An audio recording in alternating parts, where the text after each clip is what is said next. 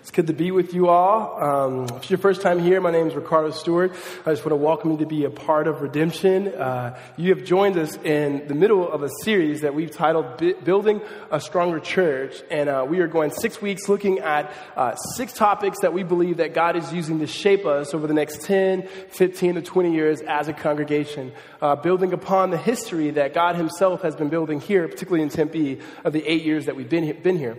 Now, also with this series, we've been a part of a capital campaign in which we are raising as one congregation a million dollars over three years, and then we're going to start that by having a one-time cash offering giving on uh, March 3rd. And so we've been excited about that. Um, in fact, just a few stories as I've, I've talked to people on the heels of last week talking about generosity. It's been really cool listening to some of the stories of some people saying, this is a way that I can sacrifice. I feel like I've never been able to live sacrificially with my money. And uh, one of the illustrations that I use, and I can't remember um, what illustrations I use in what service, but um, I think it was the it is in this service. But I talked about how the fact that when I was 22 years old, going through a capital campaign, um, and I said I had nothing to give, and I was living below my means, and the guy was discipling me, looked at my closet and noticed that there was like 30 something pairs of shoes. He was like, "Are you sure?" And so, um, sir, there's been some people also convicted by that. I thought you were talking to me, Ricardo. I'm like, I wasn't, but maybe God was, right? So I have no idea. Um, and some families that are just saying, here's some things that we are doing. We're selling some things. We're uh, getting rid of some things. We're cutting down on our grocery bill to be able to say, this is what we want to be able to, to give towards this and um, to be uh, just generous in that, in that sense. And so, been really, really excited about that. And then for those of you, again, who were just joining in, uh, we talked the first week about how, in response to the gospel, we are to live out kingdom values in the city uh, to be servants, to bless them. Uh, to seek the shalom or the peace of the city. And then we follow that up by talking about discipleship and what does it mean to make disciples and to also be disciples. And then last week, generosity. And today we're going to talk about what does it mean to be an eclectic community. Now, the word eclectic means um, any per, eclectic person is someone who draws from different ideas and understandings to be able to develop their own thought. Now, we're not saying that the gospel in itself is eclectic. Um, the gospel is the central truth of the life, death, and resurrection of Christ Jesus. However, that gospel does draw in, God draws, uses the gospel message to draw in all types of people of different races, different ethnicities, um, different cultures, different dialects, different expressions, just people that come together in how he forms his church. And so that's what we're going to talk about today. Um, I'm not going to lie to you. Um, when it comes to um, um, the six topics, um, I'm not going to say this is my most favorite topic, but it's definitely my favorite. And so I'm excited about that uh, this, this morning. Last week, money, least favorite. This one is my most favorite. So we're going to dig in. Uh, if you have your Bibles, meet me in Ephesians chapter 2. If you don't have a Bible, raise your hand and keep it raised really high, and then someone will be able to get you a copy of, of God's Word. Um, if you don't own a Bible, please keep the copy that we give you so that you can continue to read God's Word together. Um, for those of you who are um, here for um, just a quick announcement for um, the biblical finance class that has been canceled because Jason Raber was teaching that uh, is sick, and so that's going to be 10:45 next Sunday. Um, so if you didn't get a chance because you forgot to sign up, Fortunately for you, you can also sign up for that online and then be a part of that class. Ephesians chapter 2. We're going to start with verse 11. Essentially, we're going to look at chapter 2 and chapter 3 and how the apostle Paul, who writes this letter to the church that's in Ephesus, how he begins to unpack what an eclectic or diverse community looks like.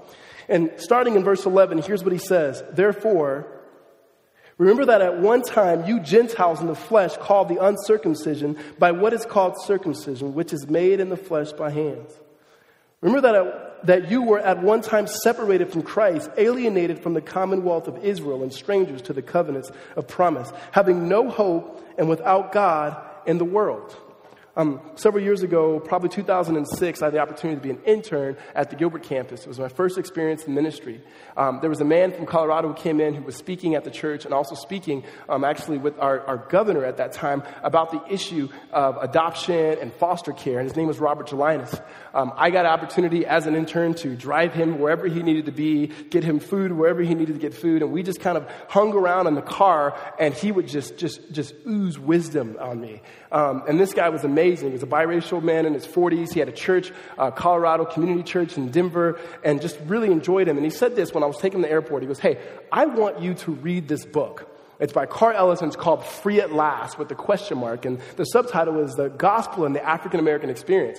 He goes, I read it every Black History Month. And if I send you a copy, you promise to read it every year for Black History Month. And I said, Yeah, I mean, why not? And so he sent it to me and I've read it th- during the month of February for the past six or seven years.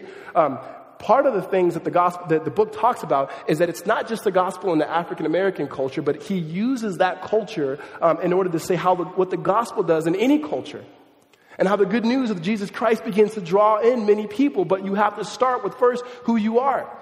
And so that same guy, Robert, who I met with, we got a chance to visit his church in Colorado, and he had this unique church, probably one of the most unique churches I've ever been to when it comes to just looking at a eclectic community. I mean, you had young people, you had old people, you had black people, you had white people, you had older white guys with Hawaiian shirts, and I was like, wow, they still do that. And then you had black women with hats, and I'm just going like, this makes no sense to me. And Robert gets up and he preaches, and it was crazy. But he said this. He says, you know, guys, I'm African American, but I feel like I live somewhere on the hyphen. And I've taken that and realized, gosh, I resonate with that. I mean, African American, I live somewhere in the hyphen. Some of you guys are going to get that about 2 o'clock today. It's going to, it's, oh, right? Um, there, there's a sense where I understand my African American culture. I understand my roots. I understand my tradition. I was born in the South. I was taught about the injustices towards African Americans um, in our country. I, I, I, get it. I get how we got here. I, I understand that. And yet, when God raised me, He raised me moving from Los Angeles to the suburbs of Southern California, where I was around just so many different types of people. Um, the family that babysitted us um, was a Filipino family that we were raised in, and we would go to vacation Bible school with them, with their predominantly Filipino church, and we would do VBS with them, and we would hang out with their kids, and all of my friends were from different races, and so I found myself living on that tension where I love, I love my culture, but I also love all these other cultures. And I think about it all the time. There's not a day that doesn't go by that I'm not thinking about race, that I'm not thinking about social economical classes, that I'm not thinking about just differences. And guys, this goes far more than race. Meaning, I, I, when I drive around the city of Tempe, right, if you just drive around or ride your bike around Tempe, you notice some things. If you go to the, the Arizona Mills, you're going to see a type of people that are at the Arizona Mills just shopping and walking around that you may or may not see at the Tempe marketplace. And if you leave the Tempe Marketplace and you're driving southbound on McClintock at Monday through Friday at around 2.30, all of a sudden McClintock High School gets out and you see the kids who um, presumably live in the neighborhood around here and they're white and they're black and they're Latino and then they're, they're kind of going in their separate ways whether they're going home or to the bus stop there or to Starbucks or to McDonald's across the street. Even if you look at McDonald's, right? When I take my kids to the McDonald's in Southern McClintock, it's a different experience than on Southern, or McClintock and Elliot, just three miles south, same city. So when we go on Southern McClintock here, just down the street, my kids are minority, being biracial, but not because the majority is white because the majority is Latino, it's, it's Asian, it's uh, Pacific Islanders. I mean, you, you see there's a difference there. So me and Holly sit there and go, oh, this is interesting. Three miles south of there, if we go to McDonald's, they're minorities because it's, it's, um, the majority is Caucasian. It's just different. And that's not even to mention the university and surrounding the university of young people, people from other parts of the world, literally um, thousands of students from other parts of the world and thousands from other parts, uh, uh, states and cities around our country that come here. There's hipsters, there's professionals, there's old, there's young, there's Democrats, there's Republicans, right? We got really, really interesting city where God has us. But the question on the table is, how do you bring these people together? I mean, it's one thing for us to go, wow, we live in a diverse city. Wow, we live in an eclectic city. Man, my neighbors look like this. People live across the hall. How do you bring them together? I don't know if you um, have ever seen the iconic Time magazine uh, picture, uh, 1945 on the cover. There's, there's the picture of a soldier who's dipping the nurse, which I'm assuming is his girlfriend or his wife. If not, it's awkward, right? And he's kissing her. And behind there, there's civilians that are hugging civilians and embracing each other. And there's soldiers embracing other soldiers. And sometimes soldiers embracing other civilians. And you just, you see this celebration.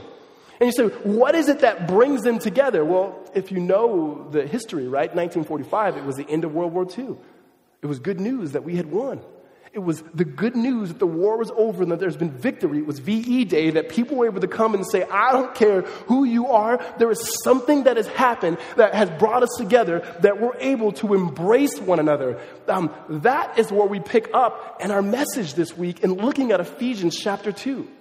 Looking at Ephesians chapter 2, primarily verses 11 through 22, Paul begins to talk about how good news, the vertical understanding of God coming down and reconciling people to himself, um, vertical relationship with God begins to affect our horizontal relationship with one another. And in fact, let's start with Ephesians chapter 2, uh, verse 11. The first word we see is therefore, and I say this every time we get into the text and we see therefore. You have to pause. One, because I want to teach you how to read your Bibles, is that when you see a therefore, you have to ask, what is the therefore? Therefore. And everyone giggles every time. Well, the writer is trying to connect something that he just previously said to something he's about to say. And so before we can get to the horizontal understanding of how God reconciles people to himself and to each other, we have to understand what he did first. What did Paul say? Well, he starts with the gospel. He starts with good news. Good news draws people together. And here's this good news, chapter 2, verse 1. He says, And you were dead in your trespasses and your sins, And which you once walked following the course of this world, following the prince of power of the air, the spirit that is now at work in the sons of disobedience. That means every single person in this room, by nature and by choice, that we are naturally separated from God. That is the condition that we are in, and if God doesn't do something, we are hosed, right? Like that, that the good news always starts with the bad news, and that we are separated from God. Verse 4 But God, being rich in mercy, because of the great love in which He loved us, even when we were dead in our trespasses, made us alive together with Christ. Verse 8. For by grace you have been saved through faith, and this is not of your own doing. It is a free gift of God, not a result of works, so that no one may boast. That was the vertical good news. Like that is the gospel. We were separated from God, but God being rich in mercy. When did he do it? I love it. It says, while you were still sinning, while you were still dead. It, Paul did not say, uh, God began to work in your life when you start showing up to a church service.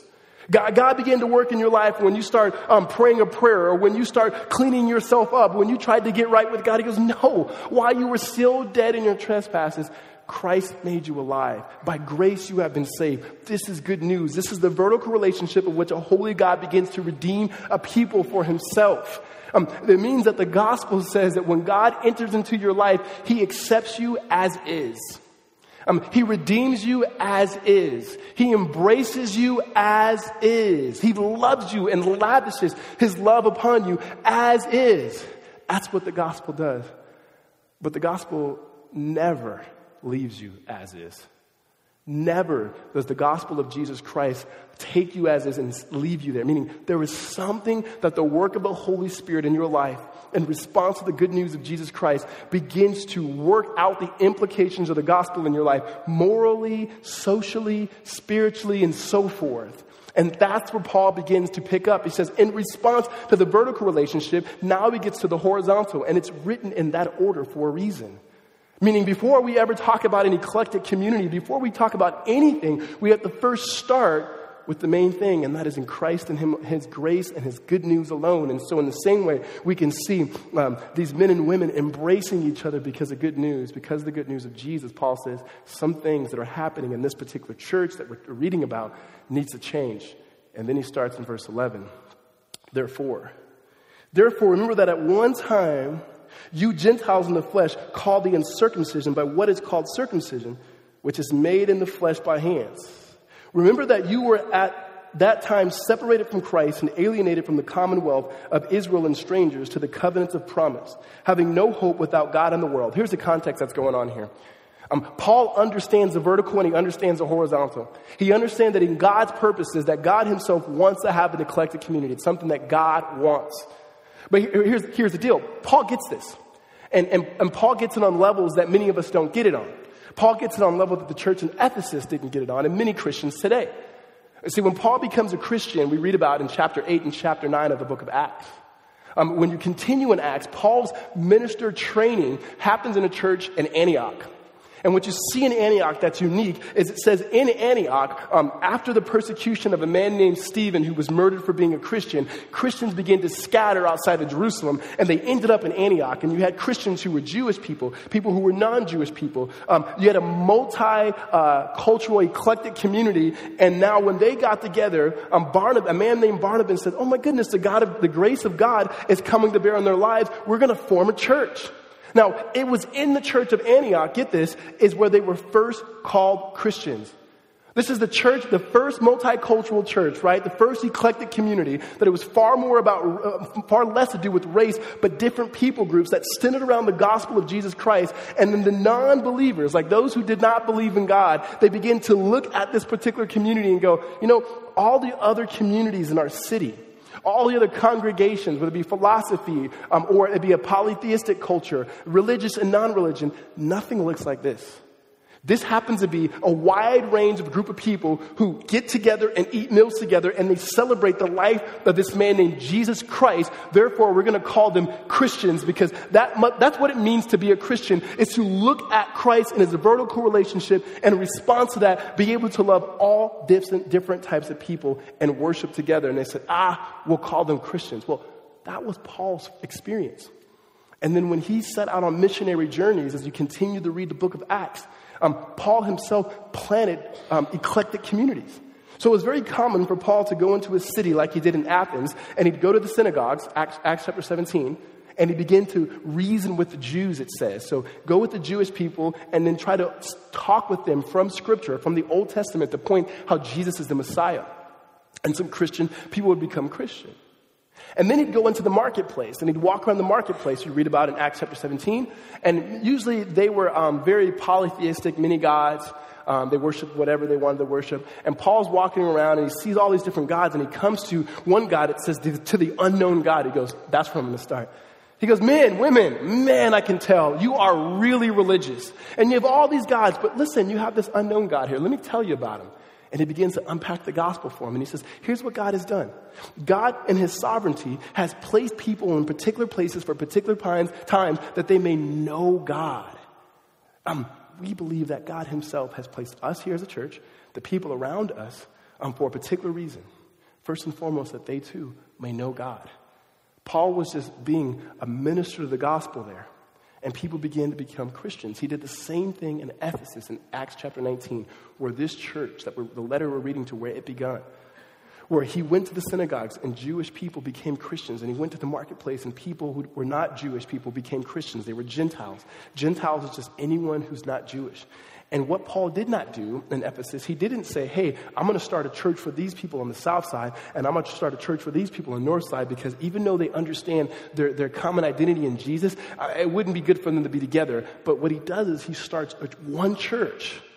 Um, centered around the life, death, and resurrection of Christ Jesus. And he says, This is what it means to resemble God. Well, where we pick up now is that there is tension that's happening is that the Jewish people don't really get on with the Gentile people, and the Gentile people don't really get on with the Jewish people in, in service together. The Jewish people, they had an advantage, they thought, because they had known God all along, where the Gentiles didn't. So they were okay with being Christian. They were okay with under, understanding the vertical relationship of Jesus, but they didn't want it to filter into all areas of their life. And Paul says, uh uh-uh. uh that's not what God wants for His church. And so you got to understand the Jewish culture, right? It's they're, they're separated um, for excuse me. The Gentiles are separated from the Jewish people. Like if we, they, the Jewish people have to think if we start letting all types of people in our service, man, our worship's going to have to change. This, you know, the style, the music's going to change. The, the sermons are going to get longer, and the services are going to get longer. I mean, we we just can't have this, right?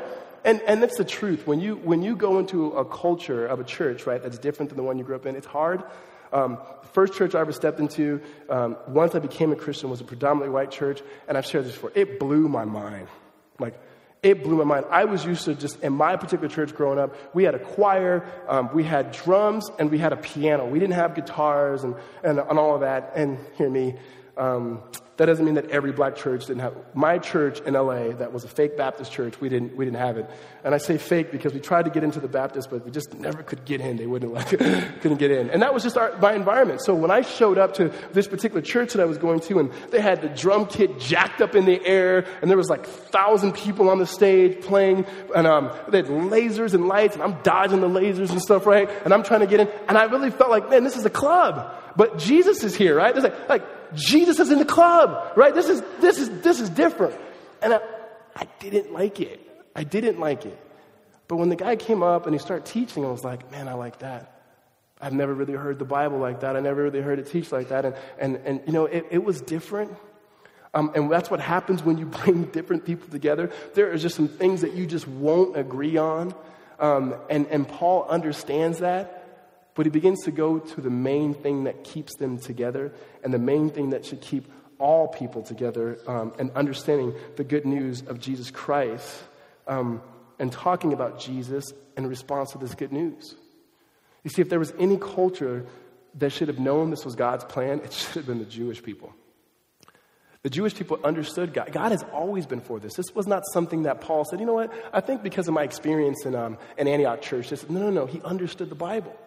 You see, way back in Genesis chapter 12, God chooses a man named Abraham in which he's going to plan his long plan of redemption and redeem the world. And he says, Abraham, through you, I'm going to bless all the nations. All the nations, meaning all people groups through you, like through your family, through you, ultimately, I'm going to bless all the nations. But the Jews didn't get that. They thought it was about race when it had always been about God's grace. Always. And, and that was good news. And you say, well, how was Genesis 12 good news?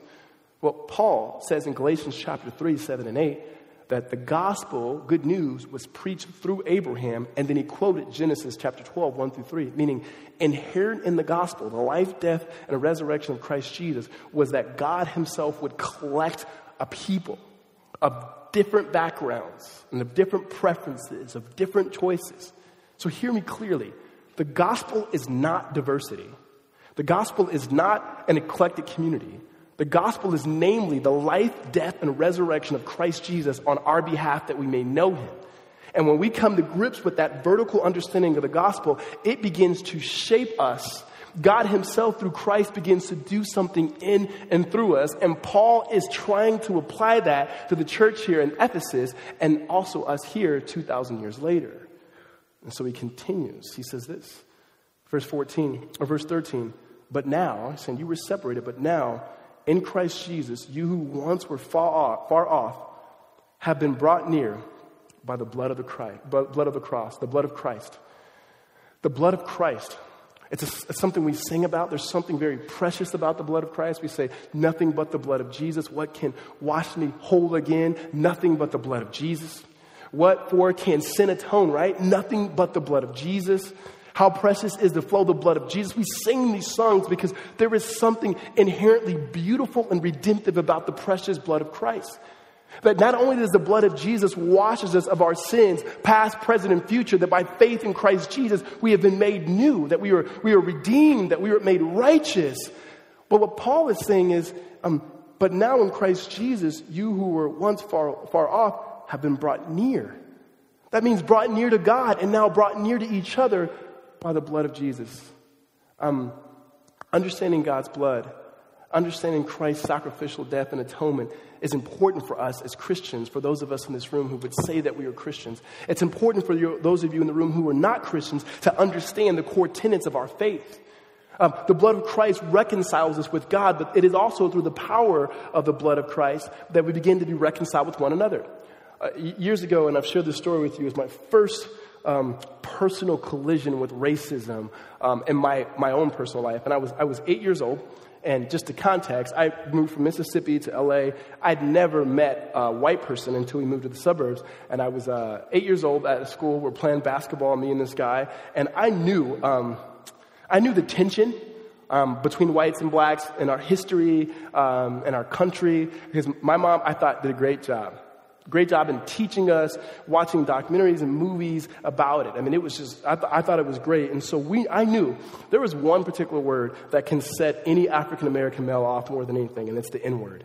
And it was a word that we were never allowed to say, not even, you know, like the way rappers say it. We were just not, not able to say it. We just never did. But for whatever reason, that word will bring up so much emotional like hatred, anger, even if even if you know you didn't experience it like the, the African Americans did in the South. And so we're playing basketball, me and this guy, and we're playing one on one, and I'm beating him, clearly. And um, not because I'm black. Come on, don't go there. Today, really? So, so we're, I, we, we get done playing and we're arguing like eight year olds, going back and forth. Well, then he drops the N word, and like like something came over me. I don't, I've never felt this experience ever again, actually. And I start um, going after him and laying hands on him in very unbiblical ways, right? And we're going, we're going after it, and we get pulled, you know, pulled off by the proctors and brought in the principal's office, and the principal's, you know, saying, "I'm going to call your mom now." And I was thinking, uh oh. Because I wasn't really afraid what the principal was going to do. I, I, just knew what Brenda was going to do, and that was going to be, going to be hard for me. And so my mom showed up, and the principal was uh, talking and, and says, Hey, you know, Ricardo said that, you know, uh, this kid said this word. And, and she looked at my mom, she goes, I just know he would never say that because I know his parents. And I'm like, Are you kidding me? And I'm thinking, now my mom's on my side now, right? She, the, the principals are racist. And my mom's going to be like, yeah, she's with me. No, no, no, no. Um, we got home and my mom disciplined me um, for getting in a fight. And then she set me on the bed and I think taught me one of the, the most valuable stories that I will teach my kids for sure. And, and she said, listen, um, it doesn't matter. Like, God cares about black people the same way he cares about white people. He cares about Stephen's family the same way he cares about Venus' family, which was the Filipino family we knew. And he, he cares about all of them. And here's what we know, she said, is the blood of Jesus is the same color as all those people. And Jesus Christ, his spilt blood, his shed blood, was meant that all of those different people may be able to come together under his authority and to know him and to love him. Gosh, like that, that was, that was valuable for me. Now, I'd love to tell you at eight years old I got it. It was like, oh, yeah, now I get it.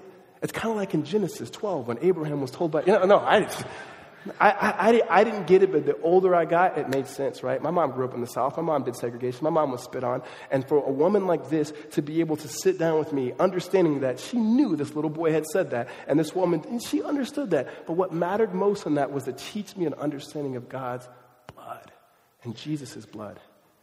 It's the reason why we come to the communion table every single week.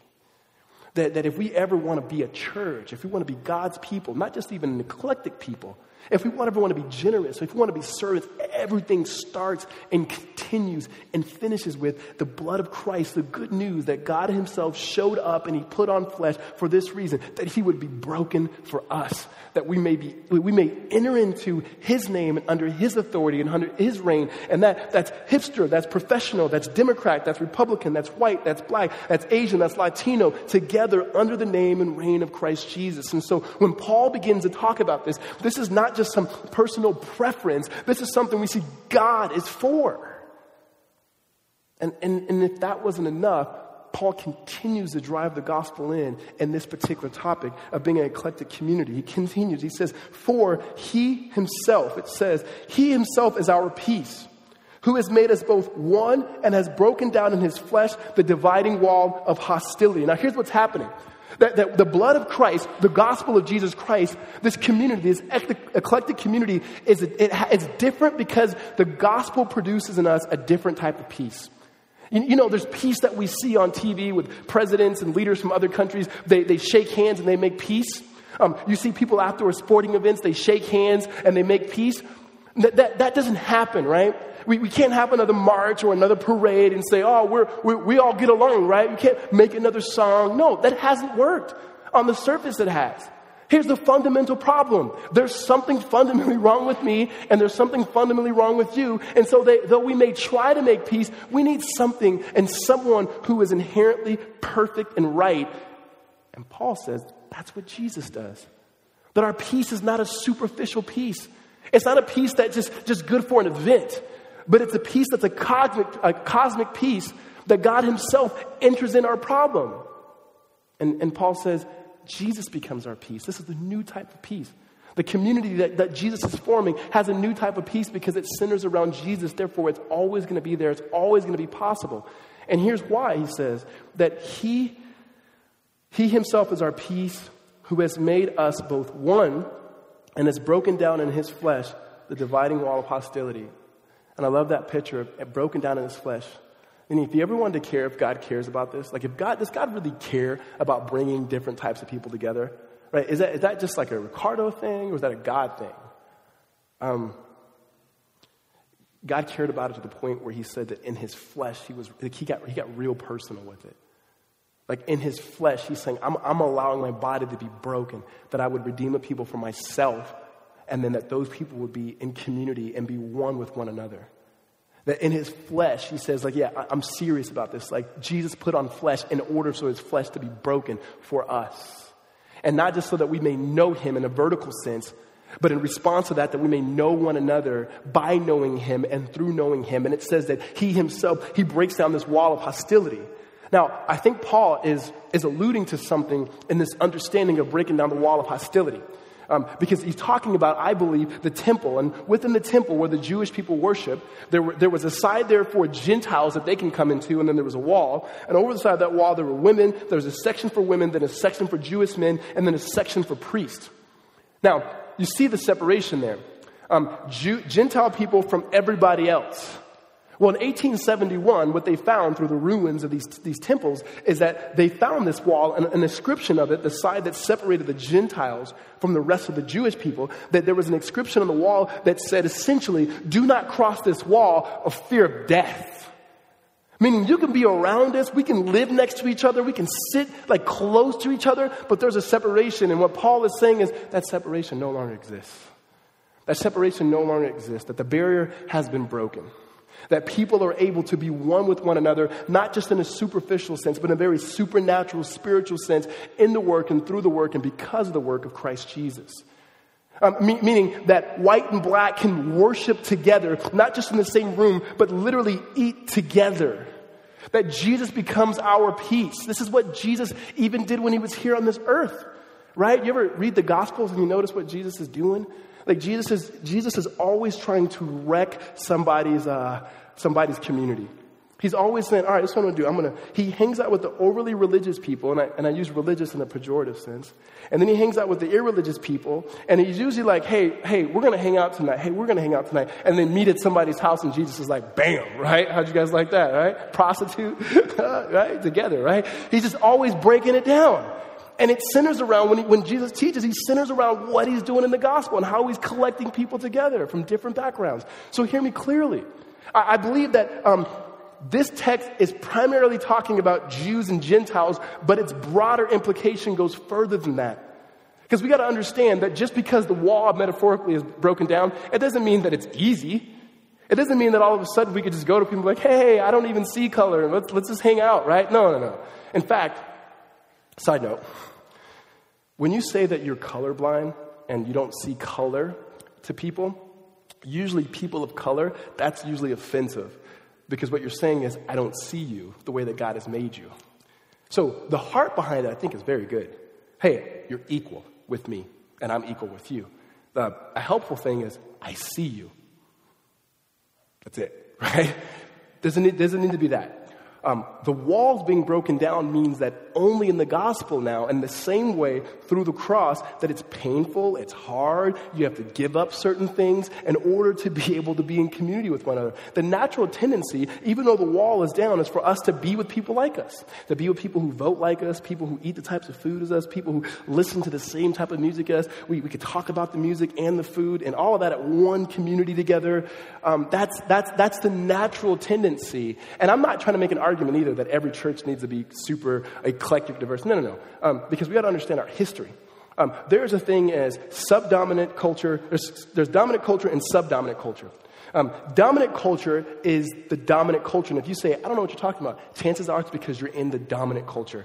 Um, and it's not just a race thing, because there are minorities that are a part of the dominant culture. It's usually money, it's influence, education, and so forth. But then there's the subculture. And here's what happens why I think there should be all black churches and there should be all Korean churches and so forth is that when you talk to many people, they will say, listen, I go to work in the dominant culture. I go to school in the dominant culture. I pick up my kids from school in the dominant culture. The sports team that my kids put on, it's a dominant culture. I'm looking for one place just to metaphorically let my hair down. And so, so, so speaking more explicitly of the African American culture, that's always been the church. That's always. Even from the time of slavery. The one place where they did not have to have a slave owner in, where they could just expressly be themselves in Christ, was church. And so I'm not saying that's going to be every church that's going to look like that, but I do believe some churches could, and some churches should. I do believe our church should, as we look at the scripture here. And we see that that hostility is broken. And so there's a new type of peace, but it has to begin with and continue with in Christ Jesus. Amen? The, the second thing about this community um, in response to the gospel of Jesus' blood that, P, that Paul talks about here is that it's a new community, meaning it's never been done before. Verse 15, it says, By abolishing the law and the commandments expressed in the ordinances, that he might create in himself one new man in the place of two, so making peace, and might reconcile us both to God in one body through the cross, thereby killing hostility. In verse 15, when it says new, one new man, um, there's two words in the New Testament, the Greek words that New Testament writers will use. One word is the Greek word neos, which means new as it relates to time and kind. Um, so if you have an iPhone 4 and then you get an iPhone 5, it's a new iPhone. It's better because it's newer, but it's not completely different. It's not, it's been done before. It's just a better version. And what I love about that is Paul doesn't use that word. Paul doesn't say that Christ came to make people better. It didn't say Christ came and he, in his body, he broke down the dividing walls of hostility, um, that he crushed racism and prejudice. He, he crushed those things to bring cultures and different people and different people groups together so that they could be a little bit better. He doesn't say that. The, the word that he uses is kainos, which means new of its kind, meaning never done before, like first ever. Meaning, what God was doing in the church is He was not by any means getting rid of your racial identity, but He was redeeming your racial identity. He was not getting rid of your cultural preferences, but He's redeeming your cultural pre- preferences. He's not getting rid of your political ideologies, but He's redeeming your political ideologies. Because the whole gospel of Jesus Christ is that God takes the gospel of Jesus to the totality of your being. And when any culture, no matter what the culture is, the gospel affirms some things about that culture meaning there's some things that are consistent, and then there's some things it critiques. And, and hear me now, um, when it says new people, sometimes you'll hear writers and, and, men who I respect that says, so there's one new race, it doesn't matter if you're black, white, Latino. No, no, no, no. God created us that way. So it does matter. For whatever reason, God allowed this to happen. And when we see at the very end of the story, in the new heavens and the new earth, we read Revelation 5 and it says, every nation and every tribe will be there. It doesn't say one nation, they all somehow got together and they became one race. No. Therefore, I think God cares about it. I just think He's redeeming it. And every culture is different. Every race is different. Like one person can't represent their race. People ask me a question, hey, Ricardo, um, which I know what's coming usually when it comes to, hey, Ricardo, um, what's it like being black in a predominantly white church? What do you think black people think about? I said, listen, I cannot speak upon the millions of black people in our country. I can tell you what Ricardo thinks, right? I can't take that pressure because the black experience is not monolithic. The white experience is not monolithic. I know my wife and I know my wife's family, but they're different than Tim Anderson and his family. I was joking around with Tim earlier. It's like, I know Holly. If I said, oh, this is what white people are like, Holly never knew who Martin was, which kind of was a shame. Not Martin Luther King, he's important. Martin Lawrence. And and Tim loves Martin. He was like, dang, Gina, right? There was like this, this, this sense, and they're different they're different. So you can't just say lump everybody into one, but at the same time, you can't get rid of them. I think what he's saying when we're one new race is saying the church coming together does experience something completely different that it can't do apart. The church in unity, right? Like literally, people more than race, just cultural differences. You have old and young people coming together. There's something that we experience of the nature of God that is different than when we are separate. So, so when we see in response to the vertical relationship that Paul himself is saying Jesus did something, he gave his life for this, not only to redeem him, you to himself, but also to reconcile you together, that there could be community. Like, it's gonna be hard because it's born out of the cross, and so we know it's gonna be difficult. There's gonna be conversations, there needs to be a lot of questions and a lot of confession, but this is possible. But what does that like look like for us going forward, right? If we're saying this is a vision series, right? This is not going to happen overnight. What does this look like the next 10, 15, 20 years? Um, first, we have to understand that this particular type of grace, um, excuse me, if we're going to if we're to start somewhere or continue somewhere, I would say, we got to keep the main thing the main thing. I've read almost every book there is on multicultural diversity church. And, and the reason why we use the word eclectic over diversity, just to let you know, is eclectic in itself to me speaks far more than just race. So often it's just, it, it's only on race. Now, race and ethnicity has a big part of it, but I know me as an African American male and friends of mine that are African American male, we are so different that we can't just say, just get black people, because we're different. And the same thing with Caucasians, right? Anglo, sorry. Um, to, get to, to, get, to get that right.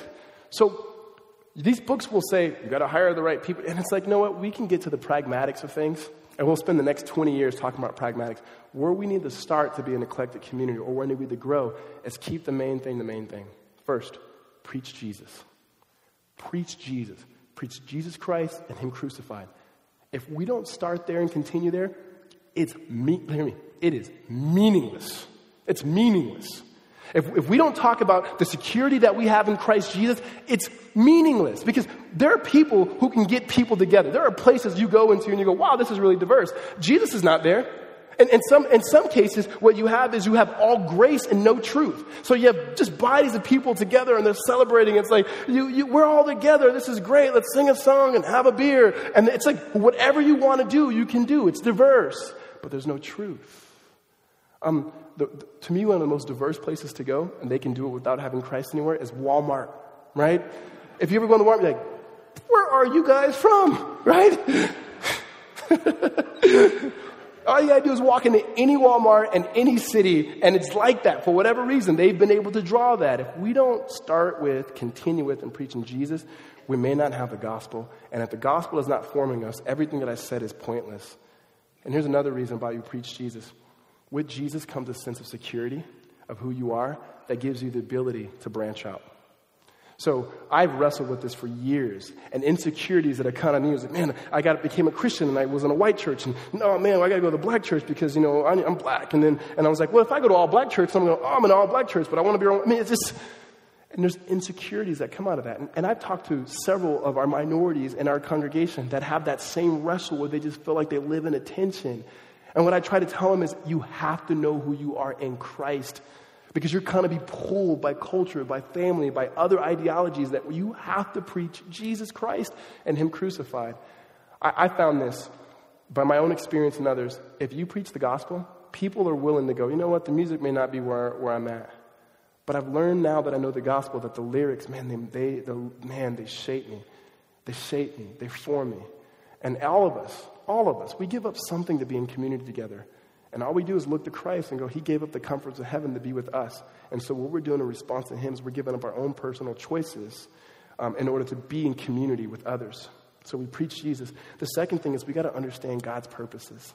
If you jump down to chapter 3 here, verses 7 and 8, Paul's talking about preaching Jesus, and he talks about the purpose of what God is doing in the church. And on verse 9, he says, And to bring, the, bring to light for everyone what is the plan of the mystery hidden for ages in God who created all things, so that through the church the manifold wisdom of God might be made known to the rulers and the authorities and the heavenly places. This was according to the eternal purposes that he has realized in Christ Jesus our Lord. So here's what Paul is saying You preach Jesus, and understanding Jesus by the gospel forms a church. And he says this particular church, in response to Ephesians 2, 1 through 10, the gospel vertically, um, now horizontally, 11 through 22, forms a people together. And Paul says, continue to preach Jesus. And when you continue to preach Jesus, you have a church. And he says the church is the manifold wisdom. Now, what manifold means, means multifaceted. Meaning, God has a way to express his wisdom. He could have just, just, for some reason, just spoke all audible. But what he did, he says, this is how he's going to make his name known to the rulers and the authorities, which means the spiritual realm. Meaning angels. They're, they're obsessed with what is God doing. And he says, it's going to be through the church. Like, like, literally, God Himself is going to put His glory and His wisdom to be expressed through people of God submitting to Christ and coming together and living out their unique, eclectic identities in Christ Jesus for centuries. And the angels are going to look and see the manifold wisdom of God. Like that, that to me is amazing. Like jars of clay or literally like broken down styrofoam cups. That's where we are. And God says, I'm going to give my glory to you. I'm going to put my spirit in you. And when you collectively worship under the name and fame of Christ Jesus, the angelic realms will know, and not just them, the people around us. I think one of the clear witnesses of the gospel is when people who are not alike begin to be with one another. That the culture around us goes, you know what? I've never seen these type of people get together. Well, all we see is our cultures are extremes, right? You have like the bleeding liberal or the racist conservative, right? It's like you're one or the other. And when you see people under those tags worship together and people go, how could you guys get along? Don't you vote differently? Oh yeah, we love Jesus. How could these races get along here? We love Jesus. How I've never seen a hipster talk, let alone be with someone who's a who's a I don't know a businessman. How do you guys get together? And the hipster's just sitting there going, "We love Jesus, bro. Why are you, why are you tripping, right?" Another pour over, and we just make it happen. There's a there's a legitimate sense of saying, "I'm going to learn from the other," and in hopes and grace that the other would learn from me. That together, collectively, that we were able to showcase the name and fame of what God is doing through the church for the world. Preach Jesus, understand God's purposes, and the last thing we'll close with and what we should be doing and is pray. It's, it's simple. Preach Jesus, understanding what Jesus is doing and can do in and through us as we worship together. And not just in this room, but in all of life. And pray. Paul closes chapter 2 and chapter 3 almost with the, I hope you get it, guys. And here's his prayer in verse 14, chapter 3, 14. For this reason, the reason of the church, an eclectic community, in response to the gospel. For this reason, I bow my knees before the Father, from whom every family or every nation in heaven and on earth is named, that according to the riches of his glory, that he may grant you to be strengthened with power through his Spirit in your inner being, so that Christ may dwell in your hearts through faith.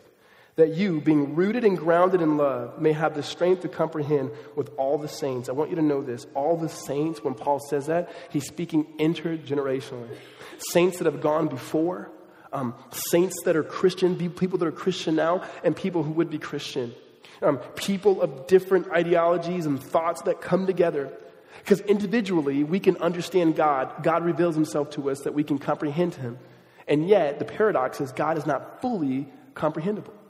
And that means we will spend all of eternity getting to know God. And so, since we know all of eternity that we will be worshiping with God collectively, what God is doing in the church now and what Paul is praying is that we would worship together and then we would be able to know more of who God is.